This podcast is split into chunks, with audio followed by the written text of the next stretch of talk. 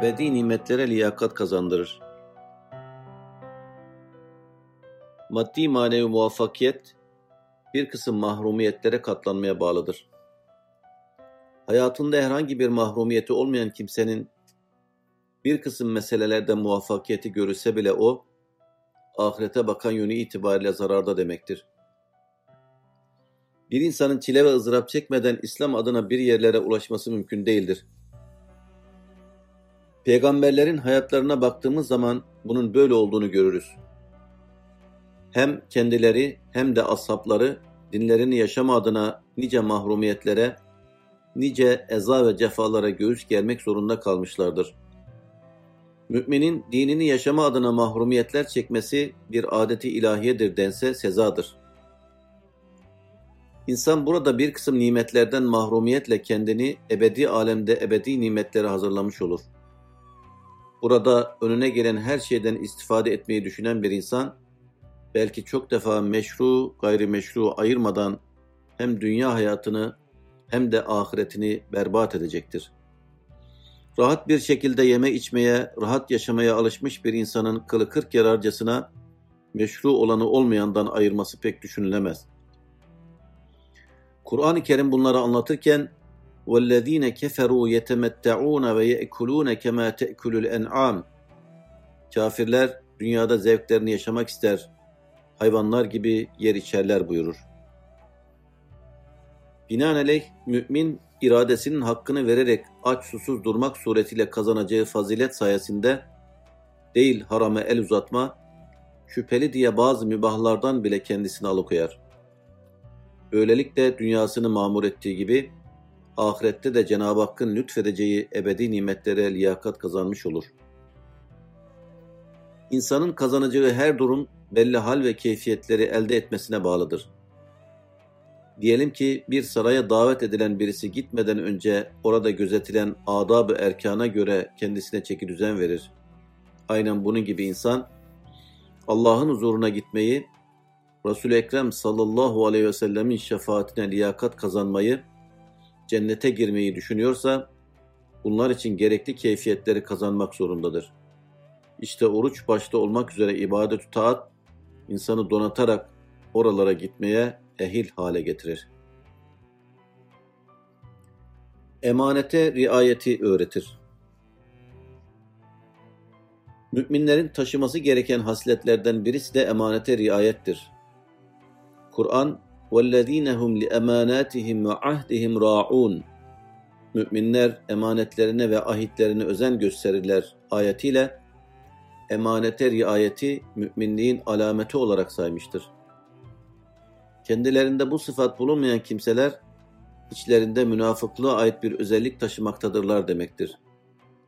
Peygamber Efendimiz sallallahu aleyhi ve sellem bir hadislerinde bu hususa işaretle şöyle buyurmuşlardır. Âyetul münafiki selâthun izâ haddese kezeb ve izâ ve'ade ahlef ve izâ tümine khan. Münafığın alameti üçtür. Konuştuğunda yalan söyler, söz verdiğinde yerine getirmez, kendisine bir şey emanet edildiğinde de hıyanet eder. Oruç, gizli ve aşikar her zaman emanete riayet etmeyi öğretir. Zira Allah'ın helal kıldığı nimetleri yiyip içmekten kaçınmayı sağlayacak, Allah'tan başka bir görüp gözeten yoktur. Oruçlu sabahtan akşama kadar yeme içmeyi terk ederek Allah'ın koyduğu sınırlara riayet eder. Bütün imkanlar mevcut olmasına rağmen hiç kimse kendisini görmese bile mümin orucunu sürdürür. O böylece akşama kadar emaneti muhafaza hissiyle dolu olarak yaşar. Oruca karşı gösterilen bu tavır Müslümanın bütün hayatına akseder. Dolayısıyla oruç tutan bir mümin bütün hayatı boyunca kendisine emanet olarak verilen şeylere karşı son derece dikkatli ve titiz davranır. Sadakat ve vefayı öğretir. Fert, vefa duygusuyla itimada şayan olur, yükselir. Yuva, vefa duygusu üzerine kurulmuş ise devam eder ve canlı kalır. Millet bu yüce duygu ile fazilete erer. Devlet, kendi tebaasına karşı ancak bu duygu ile itibarını korur. Vefa düşüncesini yitirmiş bir ülkede ne olgun fertten, ne emniyet vaat eden yuvadan, ne de istikrarlı ve güvenilir bir devletten bahsetmek mümkün değildir. Böyle bir ülkede fertler birbirlerine karşı kuşkulu, yuva kendi içinde huzursuz, devlet tebaaya karşı uğursuzlardan uğursuz ve her şey birbirine karşı yabancıdır. Vefa, fertlerin birbiriyle kaynaşıp bütünleşmesini temin eder. Vefa sayesinde cüzler kül olur. Ayrı ayrı parçalar bir araya gelerek vahdete ulaşır. Vefa duygusu varıp sonsuzluğa erince, ötelerden gelen tayflar kitlelerin yolunu aydınlatır ve toplumun önünü kesen bütün tıkanıklıkları açar. Elverir ki o toplum vefa duygusuyla olgunlaşmış ve onun kenetleyici kollarına kendini teslim etmiş olsun. Vefa bu kadar önemli olduğundandır ki Kur'an ve evfu bil ahdi innel ahde kâne mes'ûle, verdiğiniz sözü yerine getirin çünkü verilen söz sorumluluk gerektirir demek suretiyle insanları uyarmış, vefalı olmaya davet etmiştir. Oruç da vefa duygusunun tezahür ettiği en güzel bir ibadettir. Zira o Allah ile kul arasında yapılmış bir ahittir. Kul belirli zaman dilimlerinde belirli şeylerden vazgeçecek, dolayısıyla bu hareketiyle ahdinde vefalı olduğunu gösterecektir. Aynı zamanda insan tuttuğu oruçlarla vefa duygusunu geliştirecek ve böylece vefa onun ayrılmaz bir parçası olacaktır. Bu hal ile hallenen kimse de içtimai, ailevi ve ferdi hayatında adeta vefadan bir abide haline gelecektir. Ramazan, ondan nasiplenmesini bilen her insanı seviyesine göre bir vefa ve sadakat eri haline getirir.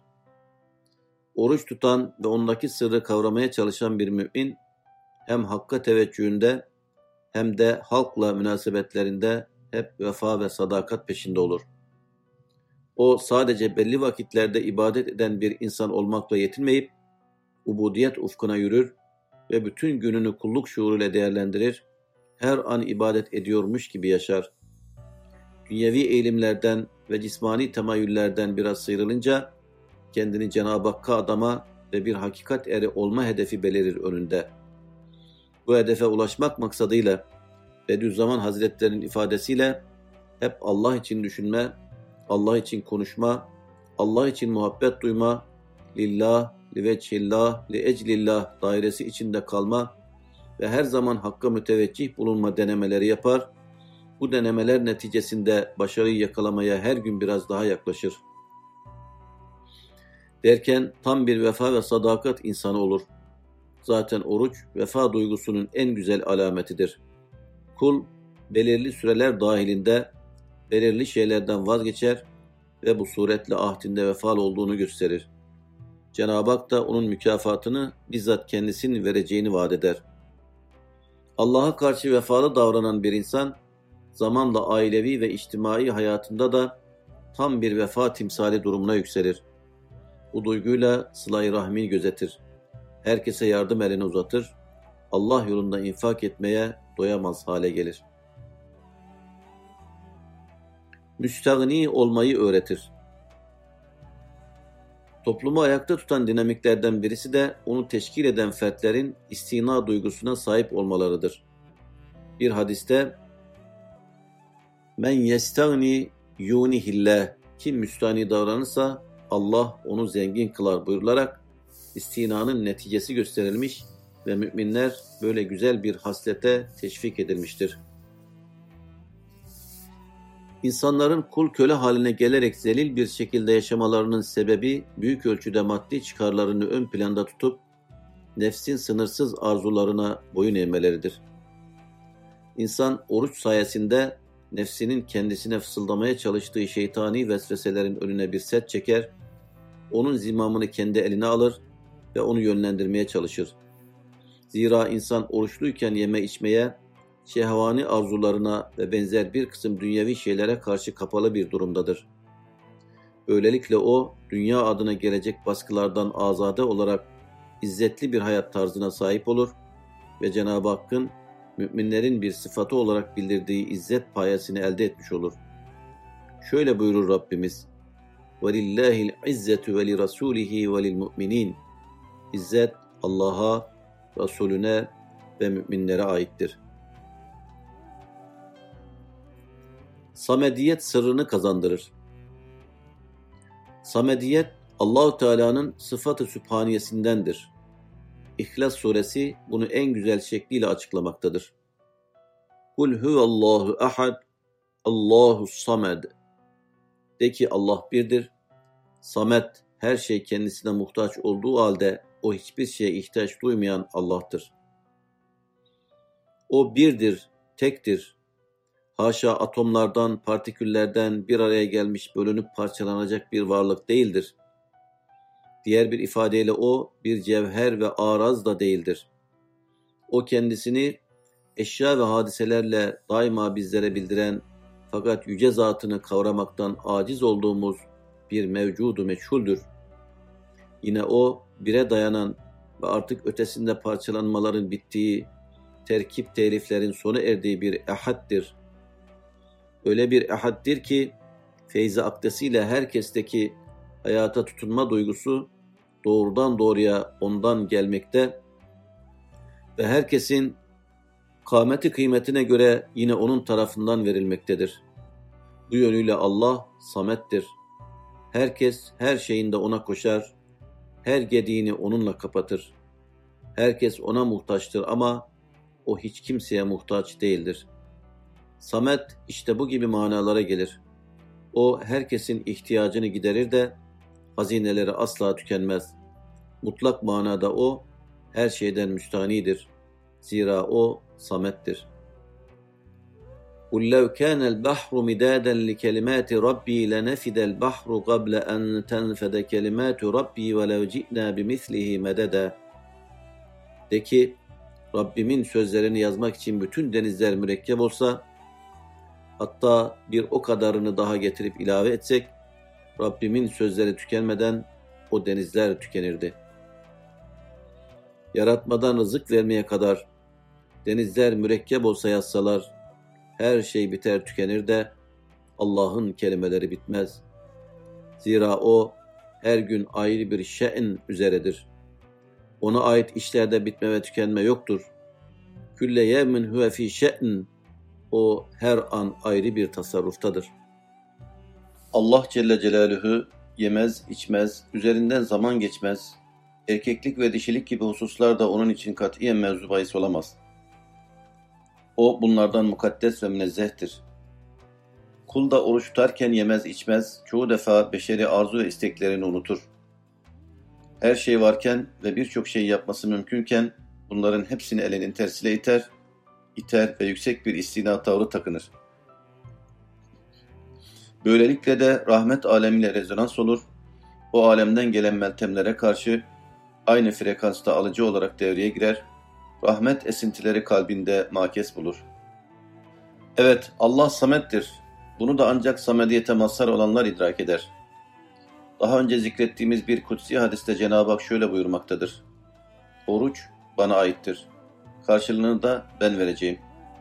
Cenab-ı Hak orucun mükafatını zat-ı uluhiyetine izafe etmektedir ki, bunda da yine samediyetin cilveleri hissedilmektedir.